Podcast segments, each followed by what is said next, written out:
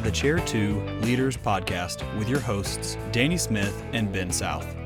If you lead from the second chair or you work with those who do, this is a place for you. We're glad you're here for conversations about the church, ministry, life, and how we can serve better for God's kingdom. Well, hey, welcome back to another episode of Chair 2 Leaders. I am Danny Smith alongside my good friend, my colleague, the ever famous Ben South. Ben, how are you doing? I'm good, Danny. I'm just here. I don't know if ever famous is. It, it sounds like a bad, you know, flavor of of candle or deodorant or something. I don't know. That's an odd. Yeah, yeah. Well, ever famous can that that way you can make it mean whatever you want it to mean. So- It could be really good.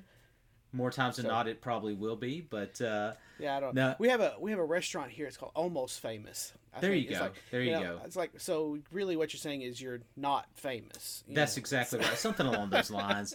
you know, at, at times I pull the Michael Scott. I start talking and don't know really where it's going uh, mindset. And Yes. uh, but no, I'm glad that you're here. We've got a great guest with us today, and uh, he's going to give us some. Uh, I'm excited about talking to him just about ministry, about the chair two, and uh, you know he's uh, someone that uh, uh, is just you could talk to all day long, and so we'll have to. I'm already going to say it. We're probably going to have to bring him back again at some point. But uh, Josh Revis is with us today. And before we get to Josh, though, Ben, why don't you tell uh, the folks about our sponsor? We are very glad to have Central Baptist College in Conway, Arkansas as our sponsor for Chair 2 Leaders. They have developed a program for those who are in ministry or maybe have started their degree and haven't finished it called the PACE Degree Completion Program. And you can go and finish your degree in ministry, any a lot of other areas as well.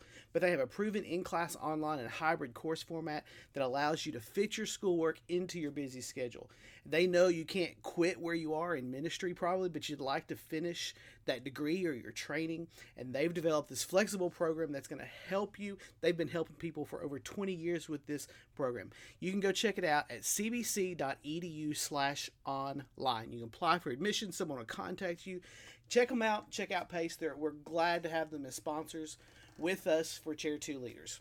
Yeah, we're so thankful for CBC. And, you know, back several, uh, I say several years ago, I'll be honest, 15 years ago, uh, I was at seminary and uh, was trying my best to learn all I could about ministry. And uh, one of the uh, young men there who uh, still looks very young, who still uh, has that youthful energy and excitement, uh, was there. Josh Revis. And uh, Josh has been serving at North Jacksonville Baptist Church. And Josh, we're so glad that you're here with us today and to talk about ministry. How are you today? Hey fellas, I'm really good, and uh, I really appreciate you having me on, man. I'm excited to talk to you guys, and the the looking good that was very kind, but uh, this is a low definition camera on the Zoom call, so you can't see the the ministerial wrinkles that are starting to form. So That's right. That hey, we're in a day and age of filters, and so I'm all about using those filters. You know. yeah, I put the, I've got the 2005 filter on mine. I like it. it. is. I like it. That's good. Well, preachers need to be able to look good from a distance on the stage. You know, when you get up closer, it's like, well, you look a lot older than you did from the back row of the sanctuary. Yeah, worst So- thing that happened to uh, church TV broadcast is HD cameras. So Isn't that the truth? It, you remember like getting. Um, uh, so your dad's a pastor. My dad was a pastor. Ben's dad was a pastor. So we probably all know this real well. Maybe if you had a revival coming up and you would say, "Hey, can you send me a picture? Because I'm going to, you know, print these flyers." And you're like, "Wow, this guy looks really good." And he shows up 20 years older because that was an old picture that he sent. And yeah, so, yeah, definitely the HD cameras have, have betrayed the flyers. Either that or ask who took this picture because they are great photographers. Yes, yeah. You know, they are excellent at what They they, do. deserve whatever you paid them. Yes, That's those right. Must be the same people who take the pictures of the fast food restaurants because you look at the picture there and it just looks appetizing, the best burger you've ever seen, and then you get it, and it's not at all what you were expecting. Exactly, exactly. That's fun. That's for sure. Well, Josh, tell us uh, maybe just right out of the gate. Uh, I mentioned North Jacksonville, uh, but maybe just kind of let us a little know. Uh, let us know a little rather about uh, where you're serving at, what you do, uh, about your family, and uh, we could just jump in from there. Yeah, so here at North Jacks, this is what I consider to be my home church. We came here. Um, my dad is still the senior pastor here. He's who I serve under. and uh, he came here as senior pastor in 1991. So September will be 30 years for him here at North Jack. So I was 10 years old, so this is basically where I grew up. It's where I finished elementary school. I went through youth group here, junior high, high school. I was in the college ministry here, uh, led a small group, and then uh, when God called me into ministry and I began to look about uh, where I was going to go to school, I went off to school for three years, and that's where Danny, you and I met. Uh, there at Mid America. And then towards the end of school, my, my initial plan wasn't to come back. I knew God had called me to pastor, and I didn't know that what that was going to look like, whether I was going to uh, seek to take a church that had a, a, an open position or maybe plant a church. And then in my last semester of school, my dad called and said, Hey, I, am looking for somebody to come on with a, a young set of eyes. He said, You know, I've gotten some resumes from people, but I really prayed about it and feel like it would be a great opportunity for you and for us to work together. And the church seems to be excited about it. Would you consider it? And so I prayed about it, and the, the church was open to it. So they called me here to serve. And I served in several different capacities in different areas of ministry, but now I've um, in the last several years kind of filled that uh, associate pastor role and um, handling part of the preaching load and doing some of those things. And so um, I'm married. My wife uh, Senna. We've been married for 15 years, and uh, we have three kids: Anna Rose, Abraham, and Shepherd. And so my oldest two are adopted. They were, they were born in uh, their biological siblings that were born in the Democratic Republic of Congo in Africa. And so they are 17 and 13. And then my youngest Shepherd is nine years old. Uh, he's a special kid. Was born with a upper limb difference. He only has a right. He has his right hand and has what I call a puncher on the left side. So it's uh, got a, a, a uh, it stopped growing right there past his wrist. And so God's really given us a uh, really an interesting family. But man, it's a it's been a fun ride, and and we're loving uh, sort of this season of life we're in a ministry, and we're really just thankful to get to do it.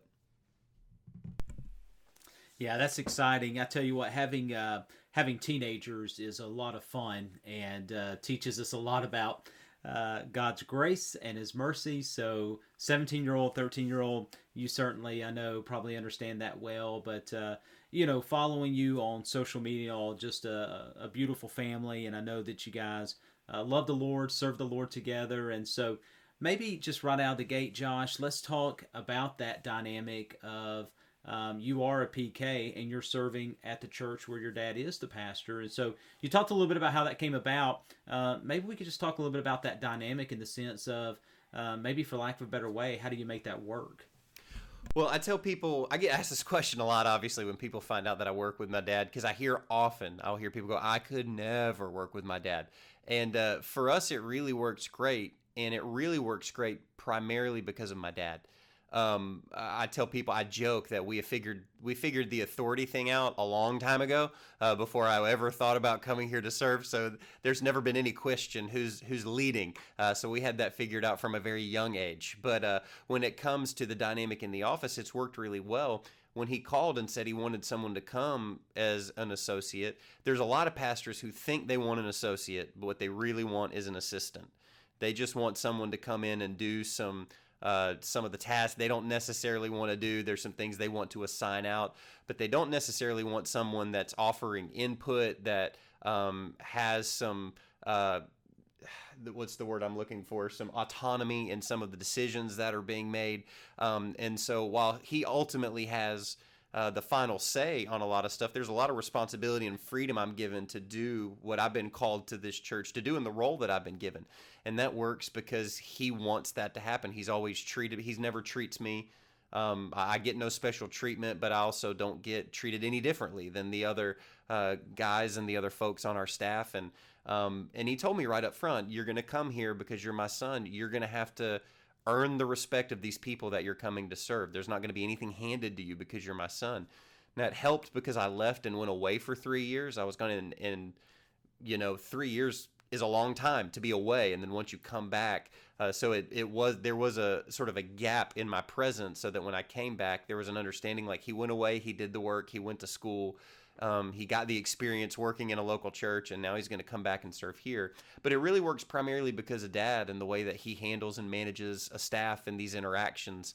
Um, it's really a, a, testament to him and the way he leads that we've had such a good relationship in the office. My, I could literally, you know, I'm eight feet away from his office, and it's been that way uh, from the beginning. And and it's you know that's why 15 years later we're still doing it and loving it. That's very cool. So does it add a different dynamic at holidays at home? With you know, No, you know, it's like we- we're going from the office to home. No, like anybody else, we just don't take that stuff home. Like there's we we spend plenty of time talking about it here at the office. It's very rare that we, you know, are sitting around the table and want to talk about, you know, like what are we going to do about that one event coming up in 2 months? You know, we just, you know, there's between I've got two other brothers, they're both in ministry. Um, between us, there's um, nine grandkids, and so when you get nine grandkids and you've got you know everybody running around, it's uh, there's not much time for all you know church talk. my family same way. Difference is all of our family. At one point, my dad, my father-in-law, my brother-in-law, my brother, and I were all on a church staff in the same city. None of us at the same church. Oh so wow! we'd get together in different groups of families. Like, okay, what's going on there? What's going on? So it was it was Yeah. from a different perspective. We were still talking shop, I guess you could say. Yeah, now we'll do that for sure. So my um one of my brothers pastors on the other side of town. And so we will talk about like, hey, what's going on? What did y'all how did this thing go? How did that happen? But between my dad and I, we very rarely bring home North Jack stuff to the house because we know there's going to be plenty of time to deal with that when we get back to the office the next day. Hey, Josh, you talked about your dad kind of setting the tone uh, for that, and maybe uh, for somebody that might listen to this, uh, maybe they're sitting in a chair two, uh, maybe with you know aspirations to move up to that chair one one day. Um, what are what are some of the things that your dad has done uh, by setting the tone? Um, maybe I'm asking uh, something to the effect of uh, maybe some of the things that that you look in and go, okay, I love how he's done this with our staff. Um, what are some maybe where are some of those areas that your dad learned that from? Uh, I mean, some guys are just good at it, and uh, your dad strikes me as that kind. But you know, setting that tone. Maybe somebody's listening to this and they are in chair one, going, "Hey, I want to do a better job with my staff to set a good tone for all that you just talked about." So uh, that's a very muddy water type uh, question, but just how has what are some of those things he's done to set that tone? So right up front, my dad has I, call him it's his top three. There's like three things. Anytime if we hire a staff member, if somebody comes in when we have staff meetings, there's three things that are kind of his big deals to him when it comes to a staff and the culture. Um, one of them is uh, he just wants people to work hard, like d- do your job, because we have the people who come to this church who give regularly and because of them we're able to do this as full-time employees of this church and serving these people. They work hard. They're going to work. They're doing their jobs. They're giving their sunday to come and be here all day. They're volunteering. They're teaching their class. So we don't do a lot of like the um, oh man, I had an event that was from six to eight tonight, so I'm gonna come in tomorrow at eleven because I was two hours, you know, at the event on Monday. It's like, no, your volunteers were here for two hours last night too, and they came to work the next day. So it's this idea that we're gonna work hard, and so there's this environment that people are gonna work hard and and do that joyfully. The second thing is he doesn't like a bad attitude, and so it's one of these things. We it's it's a privilege to do what we get to do, so we don't um, really do a lot of kind of Eeyore moping around the office. Everybody's going to have a bad day, but we're going to be on board and we're going to be team players and we're going to be excited about the fact that I can't believe this is my job that I actually get to do this. And then the third thing is insubordination. He's like, we're this is a team, but we're not going to undermine one another. And if you've got an issue with me, you come talk to me. I have an open door. And he keeps an open door policy. If he's in the middle of studying for a sermon and he hears a, a knock on the door and it's the student pastor who wants to talk to him about a situation, he pauses what he's doing, lets him come in. So by keeping that open communication, there's not little like tribal meetings that are happening down the hall of can you believe you know brother herb did this or can you believe that the, the music person did that? Um, we just go into each other's office and we talk about stuff. And so that kind of culture right up front creates a healthy environment to work. Now the other thing is my dad's not a micromanager. He does not he's so funny because there's a lot of guys and i know that you know the pastor will try to like plan student camp. And it's like you should have this guy come speak and get this person to come do the music and you should go to this campground. And my dad's like i want to plan youth camp. That's why i hired a youth pastor. Like i'm not called to youth ministry. So i'm going to let if i didn't think he couldn't do the job i wouldn't have hired him to do it so i'm going to let and i'll help him in any way if he wants me to come if he wants me to give an idea but i'm not going to be hovering around the office you know trying to micromanage every detail and so that breathing room allows pe- allows people to flex and, and use their their gifts in the way God gifted them. And everybody here has a little bit different way they do things. And the freedom they're given to do that by my dad allows, again, for a healthy environment for people to try things. Um, the other big one is he's not afraid to, to cut something that needs to be cut. And what I mean by that is we can do an event for five years in a row. And if that person comes in and says, Hey, I know we did this for five years in a row, but I don't feel like it's really effective anymore and I want to stop doing it. He's going to give two big double thumbs up, like, sounds great. We don't have to do that. And so there's really no sacred cows when it comes to programs or events or like, we're the wild game feast church or we're the easter play church or you know and it's like and it gets to that time every year and it's like oh my gosh we got to plan this thing again. It shouldn't be that way and so he gives this freedom to go hey let's try stuff. If it doesn't work that's cool. If it does let's try it again. And so just that kind of flexibility that and that's really he's he's super flexible in that regard. He sticks firm on the things that matter but when it comes to the you know the methodology he's pretty flexible with giving folks the freedom to to do that stuff. Really those characteristics you listed those are going to be good for any pastor not just in a father son working relationship any pastor who's a leader those are all good characteristics.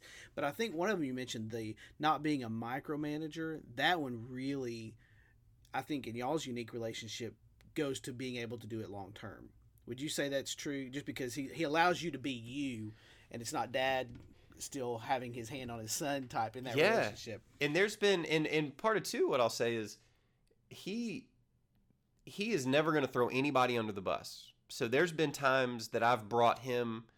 He's one of these guys that if you bring him an idea, he'll take it and he'll get right out in front of it in the way and go, "Hey, this is what we're doing. This is the vision we're casting, and this has got the support of the full staff, including me." And if it doesn't work, he'll go, "Hey, that was ours didn't work, but we're going to try something different. It's never, well, Josh brought me that and I thought we'd give it a try and he, you know, they blew that. So, you know, trying to, you know, sort of go, it really wasn't me and pass it. He takes all of that heat because ultimately the, the final call is with him. And so he bears the weight of that responsibility and does it graciously. And, and there's been so many times I've carried in, and there's a trust that goes both ways. He's trusted me several times with stuff where I brought kind of a fresh idea but there's been several times where I brought something in and he said, "No, I don't think we should do that," or "I don't think that's a good idea." And you know, been every time he was right. He was right, and that's one of the big lessons that I got to learn from the second chair that I would have had to take a bunch of heat if I learned it in the first chair and he just had the wisdom to look at it and go I, I, can tell and i love you. You're my son. You work here. You're a good staff member. That's not going to work. And it didn't and he saved me a lot of grief and the church a lot of grief. And me trusting him and not going into my office with my feelings hurt and just going hey it's his call and he knows and he's been right all the other times before. Um, and that's not to say he's infallible but i can say in, a, in very specific instances that i can remember and go I should probably trust him on this one too, because ultimately he's the one that has the the ultimate accountability for it anyway. Yeah, well, we've all been there because we grew up in pastors' homes, so we've seen the weight that that chair one leader, the pastor, carries.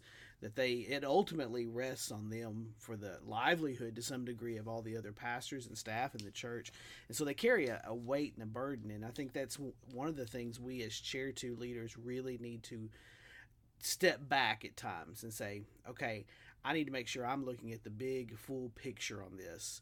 And I've got the because he's carrying the burden for the whole church, not just my area, not just me, but for everyone, everything, and make sure I'm you know, understanding the authority and, and, the roles here, and also understanding that maybe there's some experience there that he maybe can't even tell you everything that he knows right. about that situation that is going into influencing the wisdom in those situations. I've been there with my pastor.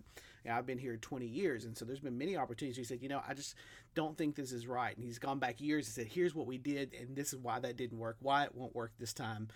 Let's rethink this. So uh, there's that those that weight of that chair one in the church um, that unless you've seen it firsthand or you've been there, you probably don't really fully understand it. Mm-hmm. Yeah, and sometimes in that chair two, it's easy to go, well, here's how I would do it. Uh, here's how I would do it.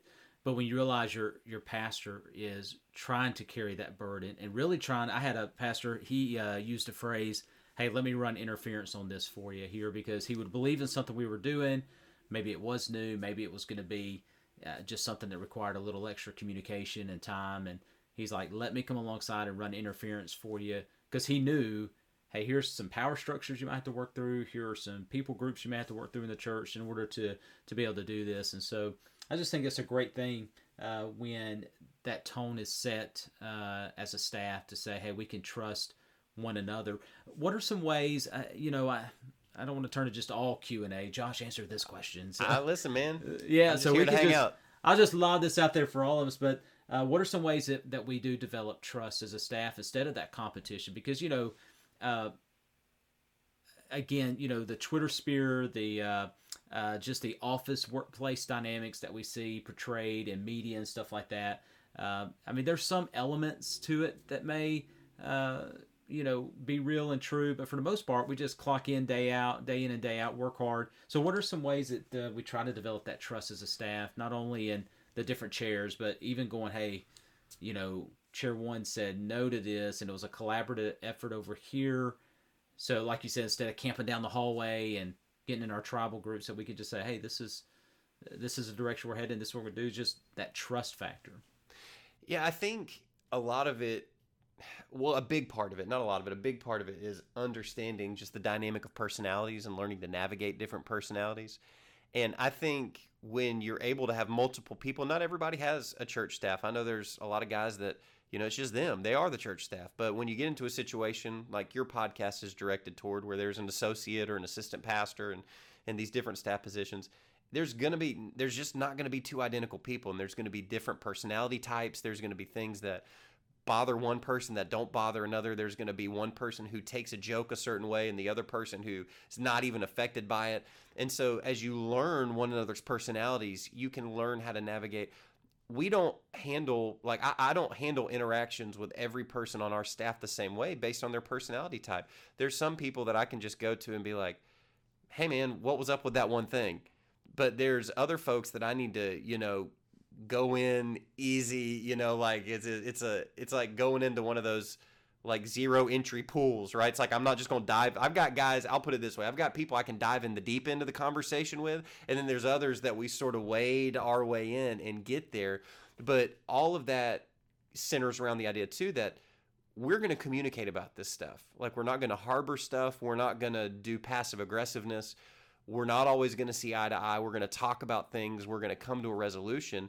And then there's going to be an understanding that this is going to stay in this office because I'm not going to leave this office and go down and go, you'll never believe what I had to talk to so and so about because then there's no trust there. So it's being grown ups and having grown up conversations, office to office, person to person.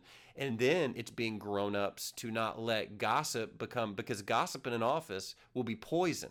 And so if you're going down the hall and going, well, you'll never believe what happened with so and so, two offices down, that eventually is going to make its way back one direction or the other. So it's got to be um, a maturity in the I'm going to come to you directly, and then also a maturity and I'm going to keep this private for your sake because. Lord have mercy, love covers a multitude of sins. You know, it's one of those ideas when we're all going to mess up, and it's how would I want to be treated if I were the one in the wrong in the situation. I think another thing to build trust in that, you've just got to be a staff member who keeps his word. Period. You know, I love where Scripture says, "Let your yes be yes and your no be no," and I think that works in a multitude of, of environments. We just got to be the type of people who we're just trustworthy and do what we say we're going to do. We are responsible for being there when we're supposed to be there. We are ready when we're supposed to be ready. We're not always late. Early on in ministry, my pastor told me one time, he said, Now, Ben, I know it's one of those things. He's he's a very type A personality, and if he wants something done on Thursday, he really is going to ask you about it and want it on Tuesday. I'm not that way. If I tell you um, it's going to be done on Thursday, it's going to be done on Thursday, but it's probably not going to be on Wednesday. Um, but he came to me. He said, "I've just learned this about you. If you tell me it's going to be done at three o'clock on Thursday. It'll be done at three o'clock on Thursday, but it probably won't be done at two thirty on Thursday. So he said, but I think, and he we talked about that and we joked about it for years since. But when you become that person that is, this is what do what you say you're going to do, and do it do it the way you say you're going to do it. That goes uh, toward those avenues of building trust. And that was early on when he first had that conversation with me. And so, you know, 20 years of working together, we've we've learned that he knows when I say it's going to be there, it's going to be there then. And so he doesn't worry as much about it now. but it took a while for us to get there where he knew he could depend on me to do that. So I think that trust comes from just do what you say you're going to do. And from the second chair, or for any staff person, just own it when you mess up. It goes such a long way. It's like I have this conversation with my kids all the time. Like, this was a small deal and you made it a big deal because either like you tried to blame someone else or you lied about it, or it's one of these things where if you would have just said, Yeah, I did that, this would already be over. And one of the important lessons I learned early on is that when you do mess up, just own it and you know be upfront and be the one to make the call when because we all know when we mess it up and you can hope that it blows over and nobody says anything but it goes a long way when something gets messed up and you're the first one there in the office going hey i know that i said i would do this and i said that I would have this ready to go and it wasn't, and that's on me. And you know, you can know that going forward, I will do A, B, and C to remedy that, and it's not going to happen again. That will go so far in building trust and that kind of dialogue and relationship when there's this understanding that there's going to be accountability, but also responsibility that's taken when those kind of conflicts do arise. Yeah, that builds that that trust even not only with the other staff members, but in the congregation, especially if you're talking to a single staff church. He's like, "Look, I made a mistake here. Own it. Admit up. Don't make them call it, bring it to your attention. Mm-hmm. You know, because they know you messed up. Most likely, everybody else knows. And so, if you're be the first one to to admit it and bring it into the to the light, uh, it's going to go much better in the short term and the long term. I think. Yeah, it, it definitely does. And, and, you know, developing that trust is, I mean, intentional. It's day in and day out. And uh, owning those mistakes. We had a, a guest several weeks ago um, that uh, talked about a mistake that they made, and they were typing up a newsletter, and they used sort of a headline, and uh, the pastor who was a fairly well known pastor, he uh, called him and said, "Hey, that's just not something we do," and and uh, so he's like, "Hey, I'm sorry." He did. He owned it. And then the pastor said, "Good. Now go make a mistake for this week." You know, because we we just know as we try to deal with people and try to deal with ministry, it is the it is the most glorious thing. It is so much fun that we get to do this, but we do. We make the wrong call sometimes. We uh, don't follow through as we should sometimes. We own it. We move on, knowing, hey, I'm I'm probably going to do this again. This past Sunday, I was I was trying to say the phrase in depth uh, during my sermon, but I kept saying in debt.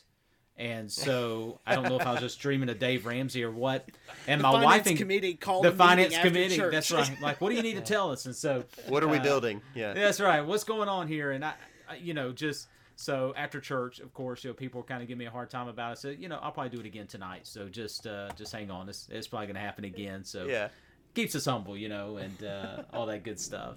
You know, Josh, what do y'all like to do as fun as a staff? What are you know from that chair two? Uh, because you know we're recording this in March, and we've talked about March Madness. We love doing stuff like that. Uh, do you guys do the brackets? Do y'all uh, do lunch as a staff? What are some fun things y'all do uh, just to just to keep the because uh, there are some tense times even even when you're trusting one another and on the same page it's still at times just you know the heaviness of ministry what do y'all do for fun anything like that this is going to be the most boring southern answer of all time it's we eat that's what we do. We uh, we've got people, you know, we've got people on our staff with grandkids. We've got people with toddlers uh, who are their own children. So we've got people um, who are at all really different stages of life. But man, periodically here in the office, uh, somebody will just we'll get lunch for the office. Everybody get in the break room. We'll sit down. We just did this last week. We we just hired a new director of our student ministry, and so uh, our kids our kids ministry director saw that as the opportunity. She's like, we need to have lunch to welcome him to the office. And so you know that Thursday there was Chick fil A in there, and everybody's in the break room talking, hanging out, getting to know him. But we do that on a pretty regular basis because there's something about um, you know, food and fellowship, man, like the, the two big F's. And so we, we sit around and that's where people catch up, talk. We don't talk about any church stuff. It's just about people's lives and their families. And, and so we kind of create that kind of atmosphere. And so there's a real, there's a real family vibe in our office, which I, I love so much that we know each other. We care about one another. There's a freedom, you know, if, if somebody comes in here and says, hey, you know, I just got a call from my kid. They're it's not like okay, make sure you fill out your half a day family sick leave form, you know, so that we have a record. We just go get your kid. You know, it's cool. It happens, and and so that kind of um, you know atmosphere. Now we don't people we don't take advantage of it. We don't take it for granted. But when it's healthy and people are getting their job done, it's a real blessing and a joy to come to work when it's like that. Yeah, Yeah, and the that's- trust the trust you might have built allows you to be able to do that when you've proven, hey, I'm going to be faithful. I'm going to do my job. It gives you those. The trust provides freedom in some of those areas and a little bit more grace. Yeah, I mean, you don't want. It's like your kid doesn't go to the dentist every week. I don't think the insurance covers that. You know, so it's not that. You know, we've never had anybody do that. But if you've got somebody who's taking advantage of it, that's obviously a conversation that has to be had. But when it's working well, it can be a really, really good thing. That's fun. That's good stuff. I again, as I said at the beginning, I think um, Josh, we would love to uh, bring you back sometime just to continue to talk stuff and you know the uh, the joy of uh, working with family. Uh, it can be done, and uh, you know my dad has passed away, so I never got a chance to serve on staff with him. Um, but you know, just hearing your story, your testimony, uh, I think reminds us that uh, that's a that's a real viable ministry opportunity. We shouldn't say no to it just because it's family, and um, I think just some great insight on that, and just some good church dynamic. And Ben, I don't know how your bracket's doing at this point, but I hope it's doing okay. I guess We'll see. we'll, we'll here in a couple of weeks we'll give everybody an update on on where we're at, and uh, maybe maybe I can prove to the world that I can maybe pick a bracket. I don't know. So. Just go by the jerseys. That's the, the safest and most consistent way, I think, to do I like it. I like it. Josh, thanks for joining us. Make sure you like and subscribe wherever you listen to podcasts, and we'll see you next time.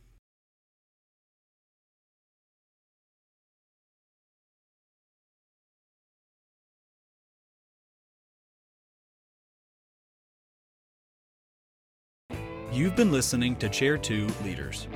Follow us on Facebook, Instagram, and Twitter for the latest updates, and make sure you rate, review, and subscribe to Chair 2 Leaders wherever you listen to podcasts. Thanks for listening.